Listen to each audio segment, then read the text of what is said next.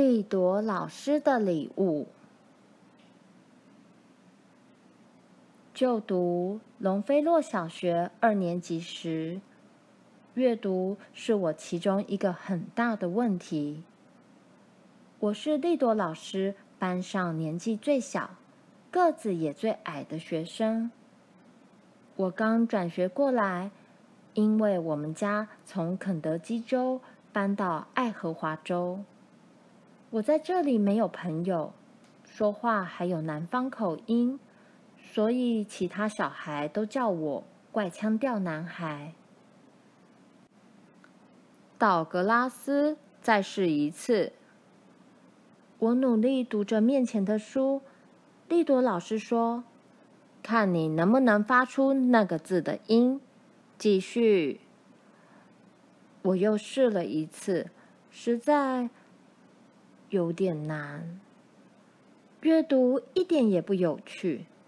那些字就这么躺在书页上，句子、标点符号和线条都歪七扭八，一点意义也没有。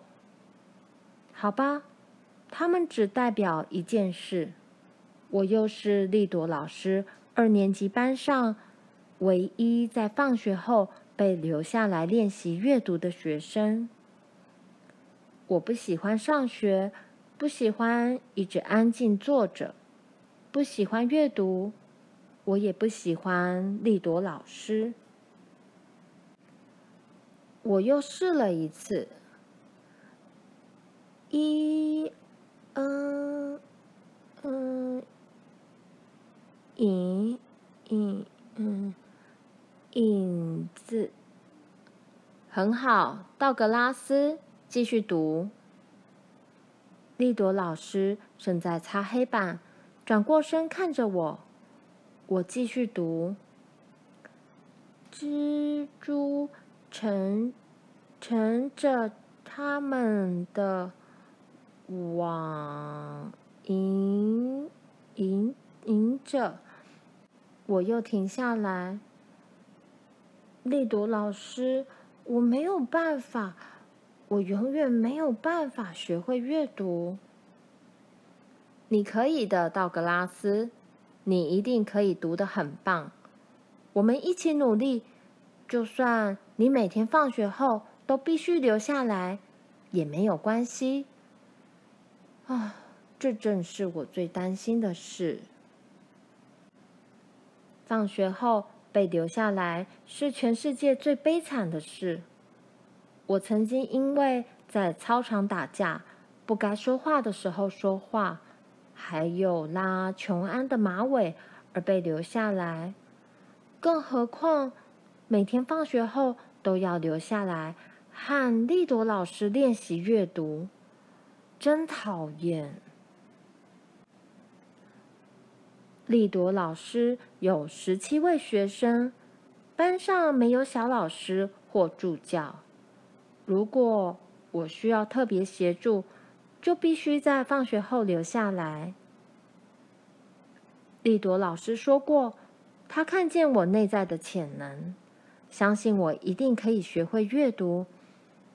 但是，不管她看见什么，我希望她都没有看见。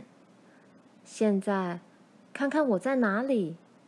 放学后被留在教室，而不是在外面踢足球或打棒球。我讨厌被关在屋子里，也讨厌安静坐着。我的座位就像监牢。真希望暑假赶快来，到时候我就可以。道格拉斯，利朵老师的声音温柔又坚定。把我叫回到有黑板和老旧地砖的教室，回到桌面会嘎嘎作响的书桌前，回来面对那本句子、标点符号和线条都歪七扭八的书。莉朵老师改完考卷，黑板也擦干净了，现在就站在我身后。伸手指着书页：“你为什么不从这里开始读？”他提议，我又开始读了。迎迎迎着乌道格拉斯，你先念乌 a 维，他说乌 a 乌维风，我用力的读，很好，道格拉斯。我们继续往下读。我喜欢这本书的图画，这是一本和小岛有关的书。图里画了蓝色的天空和蓝色的海洋、翠绿的树木、岩石海岸，还有鱼。这些东西我都很熟悉，也很喜欢。我对这些景物很熟悉，因为每年暑假，爷爷都会带全家人去明尼苏达州北边森林的卡贝特加马湖。卡贝特加马湖这个名字很长，我不但会说，还会读，因为我好喜欢这个名字。卡贝特加马湖有很多岛可以探险，岛上有海鸥和浅鸟，森林里有熊。鹿和麋鹿，还有许多岩石、树木、洞穴和隐秘的地方。当然，这巨大的湖里有许多鱼，正等着我和爷爷去抓。我们也有自己最喜欢的岛。我们曾经在那里抓到一条非常大的鱼。去年夏天，在那里野餐，我用网子。抓到一只又大又老的乌龟，我养了一星期，它是我养过最干净的宠物。但是到了要回家的时候，我和爷爷就决定放走它，因为它属于卡贝特加马湖。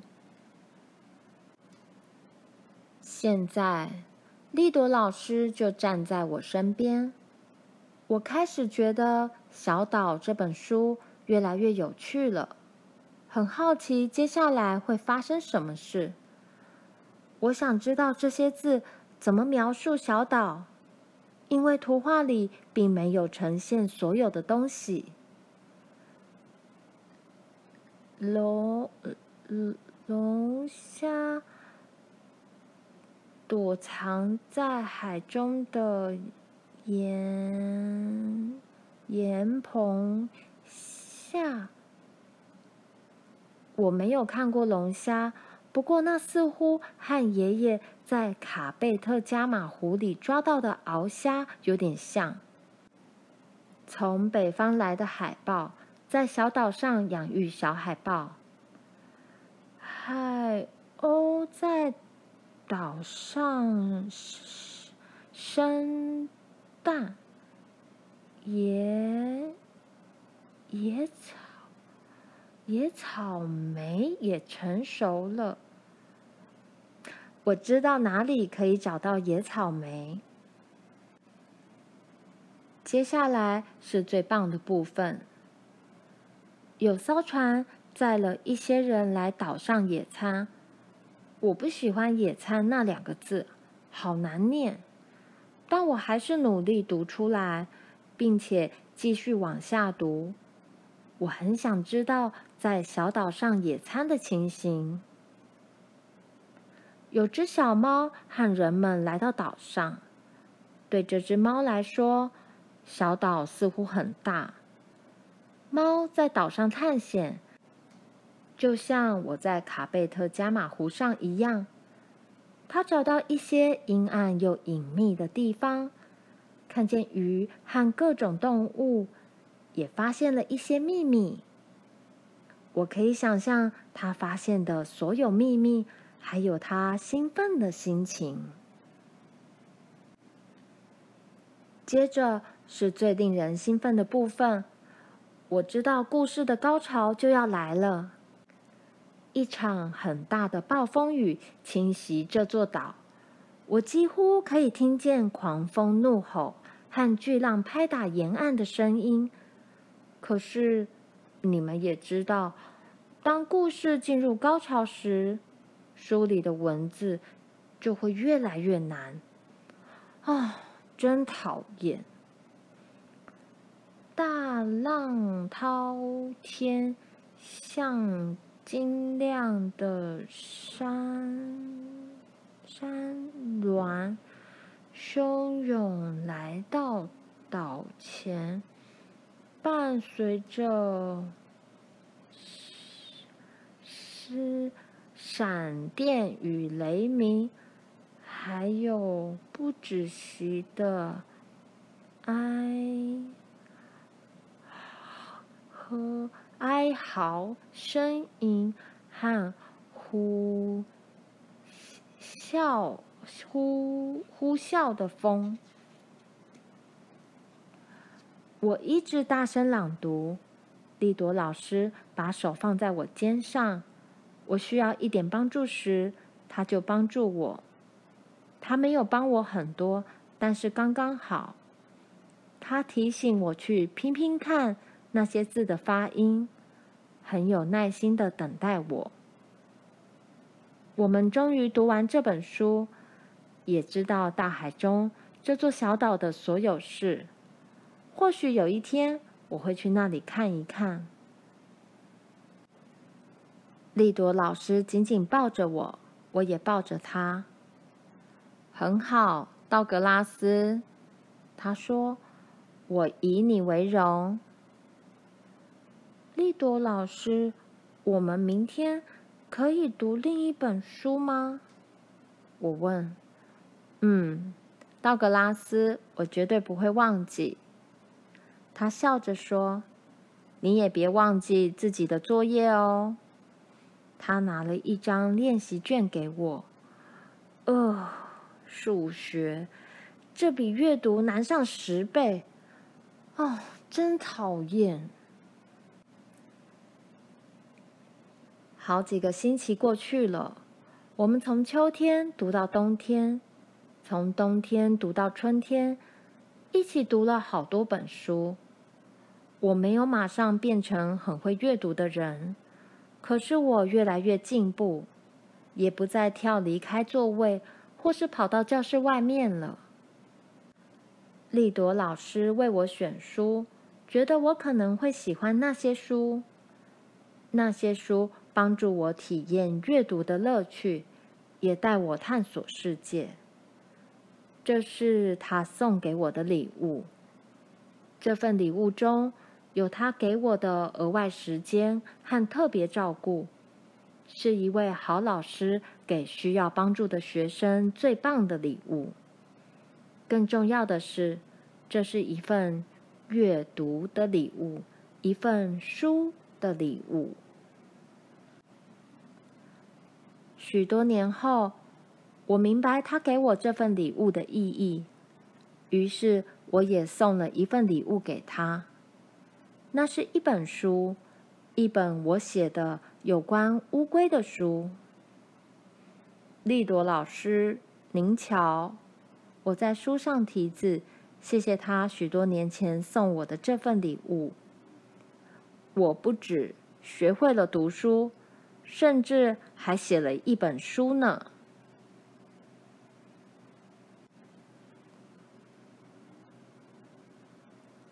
小时候，我有注意力不足过动症，这个症状至今依然存在。过动症使你很难在该做的事上集中注意力，很容易分心和健忘，很难遵循指示。或是在像阅读这种困难又复杂的事上出现障碍，也没有办法安静坐着和守规矩。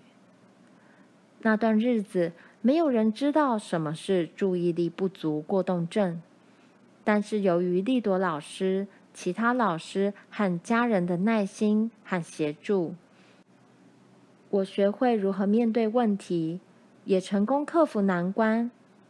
至今，我已经出版了二十五本童书和成人书，发行六张音乐专辑，为报纸和杂志写文章。生态导览的足迹也踏遍明尼苏达州北方森林和加拿大。此外，我还在全美各地发表演说、朗读和表演。我同时养成列表做计划，并随时查阅的习惯。我总是有许多感兴趣的事要做。工作期间，我常常离开书桌，散步、跑步、划独木舟，或是干脆在森林里工作。我还喜欢运动、钓鱼和单纯享受户外生活。我身边有许多善体人意的编辑和很有耐心的妻子，她帮助我尝试和使用电脑，也知道如果没有购物清单，绝对不要叫我去商店买东西。她提醒我先列清单，再去商店购物。现在，医生、老师和心理咨商师。对注意力不足过动症都有更多了解，也知道如何帮助人们面对这种症状，甚至开立处方签和用药时也更谨慎。只是我选择不服用任何药物。